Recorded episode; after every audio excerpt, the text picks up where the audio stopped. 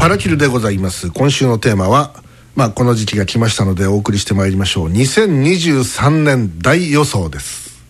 毎年恒例です。えー、来年は、ね、来年はどんな年になるのか。今年やらなかったのは、はい、ずっとやってきたんですけど今年もう初めてやらなかったのは「はい、紅白」の解説です「紅白歌合戦の」はい、あの出場歌手が決まるじゃないですか。で、はい、発表になってるじゃないですか、でそのラインナップを見ながらああでもないこうでもないって言って語り合うっていうのが毎年の恒例なんですよ QIC の。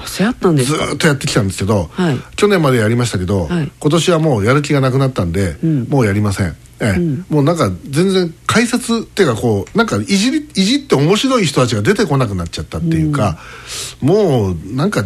やっぱ「紅白」は終わってるなっていう感じが本当に強いですね。お得に私の中では「紅白」は終わってあそうですか、ね、はい、まあ今年あの行く年来る年がスタートがちょっと早くなってるのでうちが、ええ、だから「紅白」の後半を見ながら多分番組をお送りするなと思います、はい、なのであの「紅白」を見ない方は、えー、こちら FMC の「行く年来る年」を聞いていただくと、うん、えー、白組が勝ったのか赤組が勝ったのかが、えー、分かりますはい、そんだけの話なんですけどね、うん、えー、ということでございまして。さあ2023年はどうなっていくでしょうか、えー、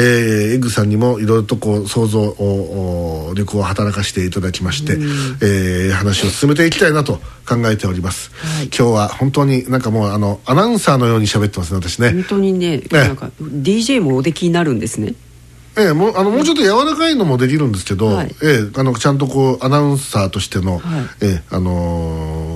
トークを、えあの得得しております本当にラジオ番組みたいとか思ってみラジオ番組なんです。あそうでしたっけ？え失礼しました。ということでございまして、はい。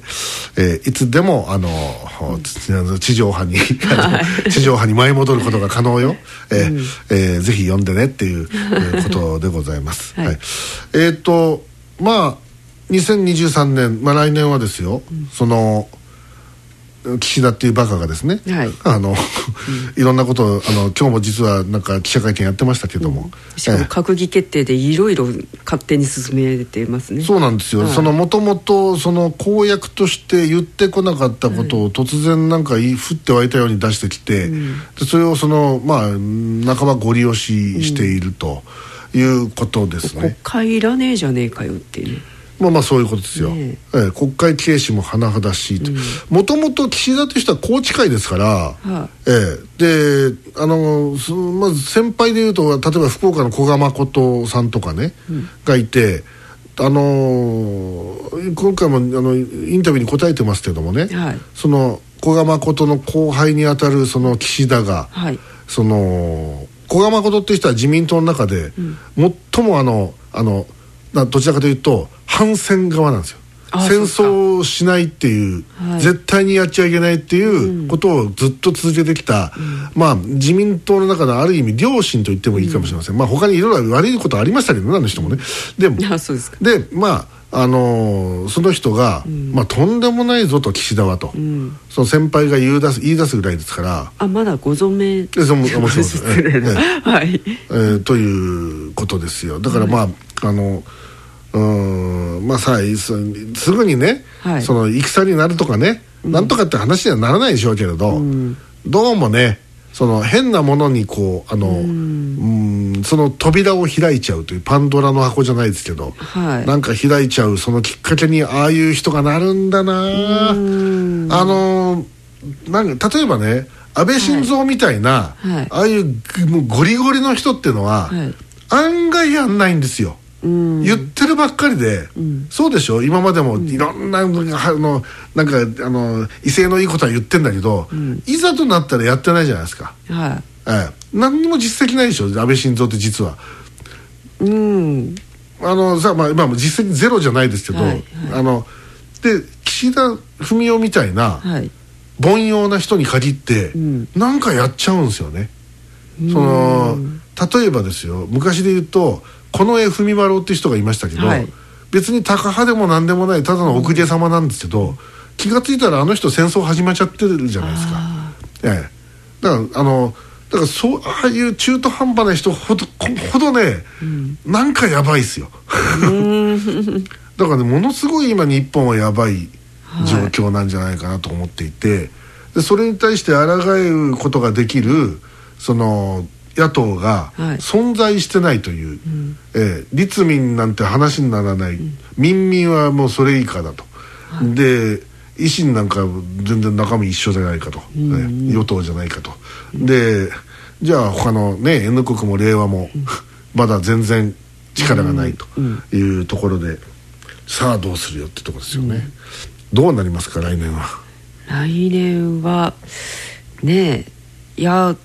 もうあの今年は安倍さんがお亡くなりになったじゃないですか、はい、来年もまたこれレベルの何か大きなことが起こるだろうとは思ってます。どなたかにどなたかに死んでいただきましょうかって、えー、そういうそういう不吉なことを言っておりましょう。ああまあどうなんですかね。僕はなんかちょっと揺り戻しがある気がするんですよ、あそうですか。はい。あの行き過ぎてる気がするので今、うん、あの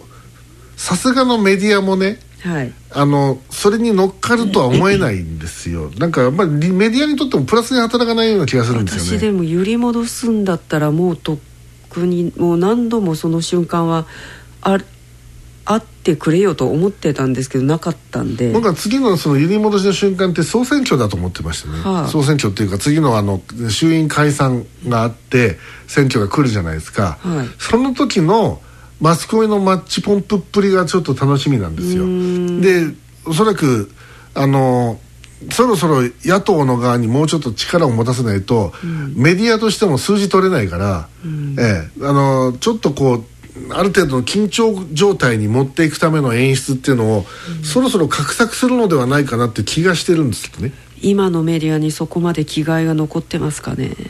気概とかなんとかしてあいつらは気概なんてもともとないですから、はあ、あのマスコミというのは、うん、気概とかでやってきたことが一回でもあるんだったら今みたいなことになってないんですよ、はい、彼らは全部銭感情なので、え自分たちの広告収入が上がる視聴率が上がるってことであれば何でもやるので、うん、そういったことで考えるとなんかそっちの今今の状態だったら視聴率落ちていくばっかなんですよ。うん、でで、あのー、売り上げも下がっていくわけですよ、はい、放送局としてはかなり厳しい状態で、うん、例えばフジテレビなんかでもその要はあの早期退職を進めてやめてくださいってやっちゃったら何が起きたかっていうと、はい、有力なスタッフがみんな辞めちゃったわけですよ。はあ、なぜかというとここにいてもしょうがない。沈む船だと、うん、こんなところにいるよりは俺らもうあの腕が腕腕一本でやっていけるから、ね、あのフリーでも何でもやっていけるからやめちまおうっつって有力なスタッフがみんな辞めちゃったんですよね。はあ、今フジテレビえらいことになってるんですよ。で給料ももうだだ下がりですから今、はい、あれあのマスコミの中でトップを言ってた一時期。それが今だだ下がり状態になっているというそういうことを考えると、はい、そろそろやばいよね俺たちってみんな言ってますよ。うんうん、そうですか。ええ、はい、それはもうあのどこのチャンネルだとかだ何の関係なくみんなやべえよこのままだとっていう。だからその自分たちの生活が維持できなくなってくるっていうのはものすごい危機感があるわけですよ。でそうなると少しはあのやるかなと。でそれも僕は期待ですよ。あの淡い期待です。淡いそうなったらいいなって願望に近いものが。こう2世やらコネ入社ばっかりじゃないんですか今？そうですよ、ね、でもそいつらが今やばいっつってやめ始めてるんですよ、はあ、そこにいなくてもいいやっていう話になってきて、はい、で結局残るのは侍が残るんじゃないかなと思っていて、うん、そういった人たちが頑張ってくれればちょっと面白いことになるのになとは思ってるんですけど、うん、まあそれがねあの私の期待願望でしかないわけで、うん、実際そうなるかどうかってのはそれはちょっと私も分かりませんけどね、えー、で結構ね、はい、そのトップの方にいる、うん、その今現在50代後半とか60に近いぐらいの、はい、そのいわゆる経営側にいるやつらの中で、はい、叩き上げっていうやつが結構まあいるんですけどまだいますか。いるんですよ、はい、ええ、で私のダチもそれですから、はい、それのおかげで私もちょっとお小遣いいただけることになったんで 今ほっとしてるんですけど、であのやっぱ本当に現場で叩き上げできたので、うん、AD からその這い上がってきたやつなんですね。で、そういった人たちが辛酸をなめてきてなおかつそこでその勝率を取ってヒット番組を生み出して、うん、そしてまあその会社の中で、えーまあ、力を発揮できるようになって現在に至ってるわけですよそういった人たち。彼らはやっぱ視聴率が低いっていうか受けてないあの受け入れられてない皆さんに見てもらえてないっていうのはものすごい嫌なあの嫌がってるっていうかもう嫌なんですよ、はあ、ええ、だから何とかしなきゃって思ってる人たちがいるのでそこが今まで蓋されてきたわけですよ。その一つ上の世代のあのバブル期に、はい、その一番景気のいい時に、はい、大して現場で仕事してないくせに、はい。その管理職として君臨していて、うんうん、そんだけですごいこういい思いをしてきたやつらが、はい、これまで最上位にいたわけですよ。でそれがポンと今いなくなって定年ですか？もちろんもちろん、はい、で今上がってきたのが、はい、そのバブル期のその一番頑張った時に、はい、その現場で汗水流したやつらが上に来たんですよ、ようやく。ババブル期に AD やった人たち、ね、AD やらディレクターやらって、はい、だからまあまさしく私の同世代なんですよ、がその、えー、上がってきたわけですよ、ででこれが、その頑張ってくれればねだいぶ違うんですけどただこれがその今ホールディングスってやつになっちゃってていろい。ろ持ち株会社になっちゃってて、お互いになんかこうなんかねこう牽制し合ってるっていう話もありましてね、うん、それを聞くとどうかなって思うんですが、うん、まあでもあれですよ。あの私なんかをあのあの使おうって思うぐらいですから。だからやる気あると思いますよ。だって、うんもうどこ行ったって私文句言いますからね、はい、えー、だってもうあのもう榎木田法ですから。ええ、はい、もうだからあのそのなんていうんですかね。あの私の性格からすると、はい、私の話あんましたってしょうがないですけども、まあ、一応短くやりますけど、はい、そのその組織の中でも、うん、私爆弾破裂させますから。あの自社でも。ええ、これは間違ってるっつったらガンってやるので、だから長く入れなかったんですね。まあまあ追い出されるわけですけど、はい、ただそれがやっぱりかあの正しいとおっしゃる方が結構常にいて、はい、ええ、そうすると結局やっぱり榎木だじゃんっていうふうに言ってくださって、うん、まあおかげさまでねあの17歳でこの業界でデビューしてから、今59歳まで40年以上ですよ、はい、えー、細く長く。ええはい、いや細く長くか分かんないけど40年以上ずっとこうこの業界で生きてこれたっていうことは、はい、やっぱあの皆さんあってのことですけど、あの認めていただいたからなんだろうなということでこの場を借りて、えー、私からの御礼させていただきます。えというだから来年どうなるか、はい、どうなりますかね。統一地方選はどうなってますかね。えー、ああそれね。えー、ああちょそれは頑張れるかなって感じですね。ああ、うん、もうあの今あのあんまりもう私令和新選組からはもう相当距離を、うん、置いちゃって、うん、あの令和新選組さんっていうののあの、はい、政策はとても素晴らしいというふうに、えー、思っている、えー、一ファンでしかないという状況です。であのでなおかつたまたま近くに、えー、いる、まあ、仲良くしてるもともと仲良くしてる人たちが、はい、あの統一地方選に名乗りを上げたので、うん、行きがかり上応援しなければならなくなって今 ヘトヘトになりながら応援してるわけですよ、うん、まさしく手弁当でやってるわけですけれど、はい、ありがたいことに。そういう人間の目から見て、はい、僕は今とてもキーに映ってるのは、今の代表選なんですよ。であのまあ、あのやるのは構わないんですけど、なぜやるのかがよくわからないのと、うん、あの4候補出てきて、えー、4候補いて、えー、3陣営ですよね。そうですね、えーはい、4候補3陣営っていう組み合わせもよくわからないんですよ。うん、ででさらに言うと今これだけ統一地方選で名乗りを上げてる人たちが全国で今頑張ろうとしてる時に、うん、そのあの助けになってるんだろうかって思うんですよ、うん、今全国ツアーしてますね。全国ツアーしてるけれど、うん、まあその地域のその立候補予定者が壇上に上がって1分スピーチみたいなことはしますが、そんだけでしょ？はいはい。で僕はもうちょっと彼らを前に出してあげて、その太郎さんであり、その皆さんが 応援するという、はいそういう時間をもっと割いてくれてもいいんじゃないかなと思うんですがね、うん、まあそういう政党なんだろうなというふうに今見ているところですけれど、だからまあともかくあのもうすでにあのこの関西地区の特にこの大阪のなにえー、三重市というのは、うん、えー、この統一地方選の中でも突出して変だというふうになっているわけですよ。はい、それはもうまさしく狙い通りでありまして、はい、でそれをこうやってまああの進めてよかったなと今思ってますし、今後もそれで続けていきますんで、うん、あの3人には何としてもね、うん、えー、議席をゲットしていただきたいというふうには思ってますけどもね。うん、えーまあ、来年楽しみですね。うん、でもね本当にねあのなんでしょうね。あのあの党党の運営というところでは、はい、あのうんあもうやめとこう。そうそうですね。もうもうね。はい、まあ頑張っていただきたい。私は、うん、令和は、うん、ずっとはい。僕はあの今回あのもうもう言っていいかなと思って言いますけど、はい、僕は古谷さんに入れました。あ言言っちゃったね。ええ、はい、えええというなぜかというと私と一番あのまあ制作的なものが、まあ、びっくりするぐらいなんか同じことを言ってる瞬間がありますね。ええ。はい。ええパクられましたね。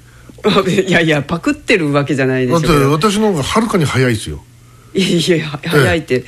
え、いやそらあちらの方がね一回りも若いですよ一回りで、うん、だからまだよちよち歩きだった、うん、多分1980年代後半、うんもうすでに私各番組でそんなこと言ってましたからね、うん、えー、普通に FM 佐賀の私がやってた「ウィークエンドストリート」って番組で夕方に私そんなこと喋ってましたからね。幕府が大事なんですとかっつって、別に榎田さんが古谷さんの真似してるなんて誰も言ってないですよ、あのーでもそこら辺は主張しておかないとね。あそうです、ね、榎田がパクったって言いやつが必ず出てくるんですよ、うんうん、えー、決して古谷さんがパクったなんて言いませんが、はい、たまたま同じ思想だったということですね、はい。はい、えー、ということは古谷さんは相当優れた方だということが分かるわけです、はい、えー、えー、だからまあ悪意あまあある意味同志と言っていいかもしれませんね、うん、えー、当然私は一票入れたということになります、はい、えー、まあまあまあ、それをこうとやかく言う人もいるんですけどそんなのは全然気にしないもんということで、であとはまあ来年どうなっていくか僕はやっぱりいろんな災害がまた起きるだろうなと思っていましたね。そうですね、ええ、でこれは本当にあの本当今本当地学的平和というのが完全に崩れ去ってしまいまして、うん、えー、本当にあっちこっちで、えー、火山活動がかあの活性化しておるのですよ。でえー、っとまあ、各地からそういうあの情報が入ってきておりますが、はい。えー、一部例えば雲仙普賢岳に不穏なあ空気が流れているというのとか、えー、当然桜島もドカンドカン来てますし、うん。うん、そのちょい北側にある霧島連山でも何か起きる可能性があるし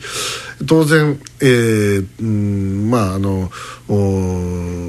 伊豆のねあっち側の火山帯火山列島といいますかあの辺りでもまあ起きるでしょう。でこれはちょっとね本当に喫緊の課題だと思うんですよね、はい、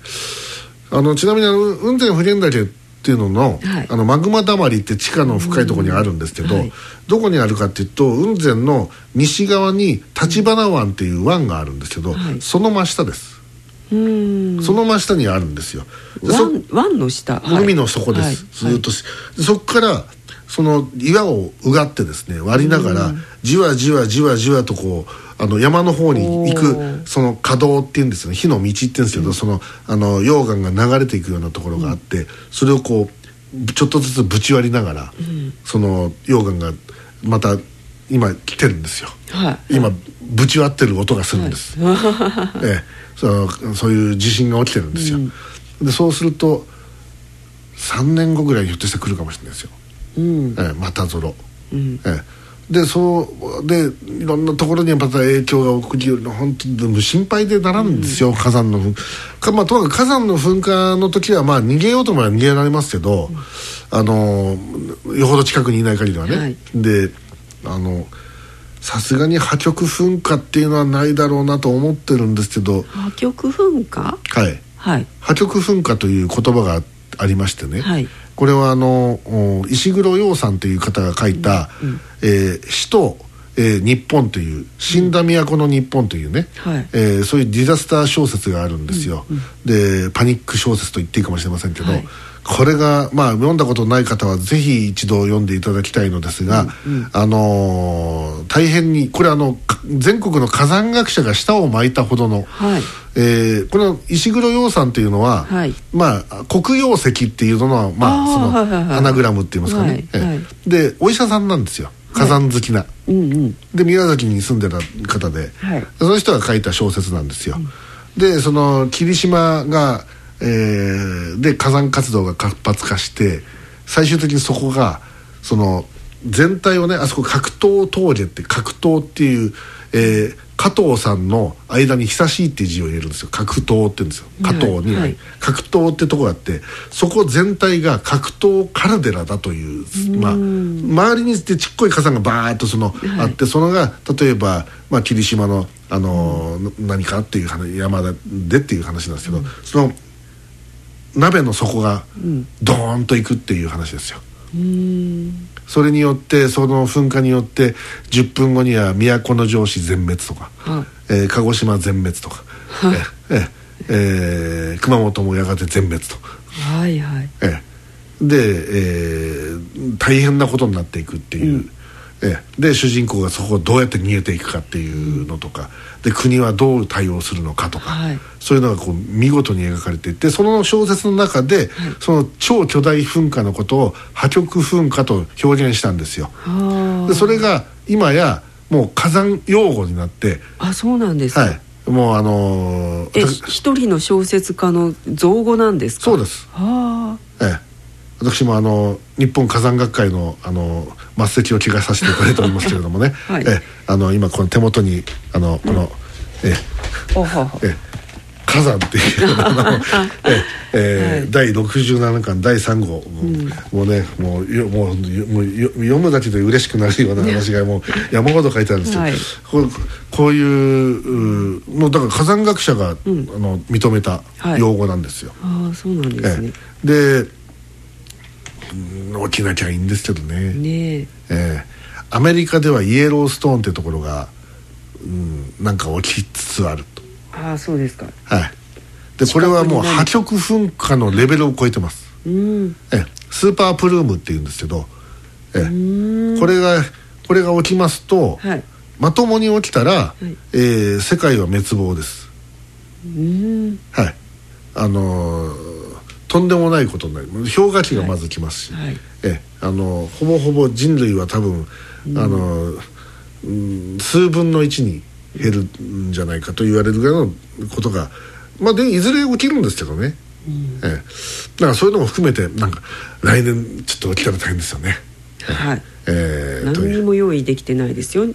関西大阪は。ええ。はいまあ、九州でそれだけの破局噴火が起きたら、うん、関西も甚大なあの、うん、被害が出ますよ、うん、ええ、火山灰が下手すると1メーターぐらい積もりますから、はい。ええ、そうするともう九州九州でそういう破局噴火が起きてもしあの、ね、その首都日本みたいなのが起きたらどれぐらい積もると思います？火山灰が。何メーターぐらい積もると思います？あえー、2メーターぐらい積もります？ああだいぶ頑張ってますね、はえ30メーターから50メーターです。ああはい。もう津波じゃないですか。それがどさっとこう、あの津波以上です、だから、うん、10階建てのビルぐらいですよ。わ。の上までザどさっと来ちゃうわけですよ、はい。はい、で温度があのー、600度とかそれぐらいの温度のやつがどさっとその落ちてくるんですよでそうするとその圧力でそのあの火山灰の重さ砂ですからね。重たいでしょ、うん、でね熱いでしょ、うん、するとね押し固めてきて下の方が溶けてくんですよ、はい、もう一遍溶岩なんですよ、はい、えであのそのビルの地下街とかに逃げてる人たちは、蒸し焼きになるんですよね、うん、でそうやってあの亡くなった方がポンペイの遺跡などで見られますよね、だからだからそういうようなあの現象でそういうあの一回火山灰が火山灰が降ってきてでそれが自分の熱でもう一遍溶けてで冷え固まるのを、あの溶血凝海岸っていうんですけど、はい、えあのそういう場所なんて地球上に至るとこありますから、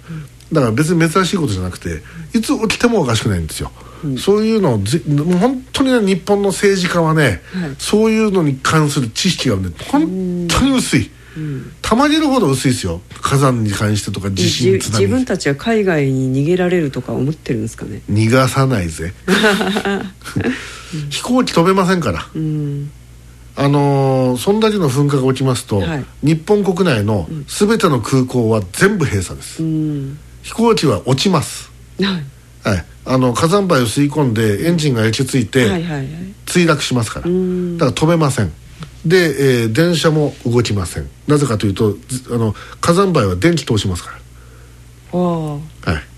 ショートします、はい、はい、でそこに雨が降ったらもう完全にそれはもうあの電気って完全に通しますからね、うん、で通信もやられますよ、うん、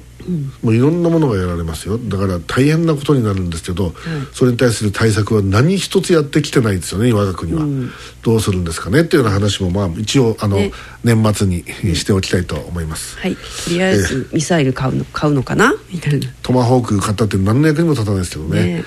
えー、ね。えー、何でしたっけ？門松は、はい、メイドの旅の一里塚。めでたくもありめでたくもなしなどと申しまして、えー、皆さんもね良い、えー、お正月を迎えていただきたいと思いますね、はい、一旦 CM です。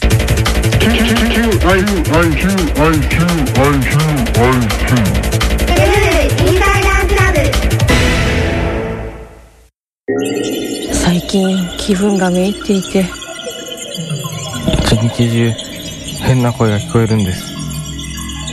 気がつけばいつも踏切に立ってるんです。悩み大き現代人の強い味方。心の病にベストフィットの病院ができました。駅から3分スピード神経クリニック。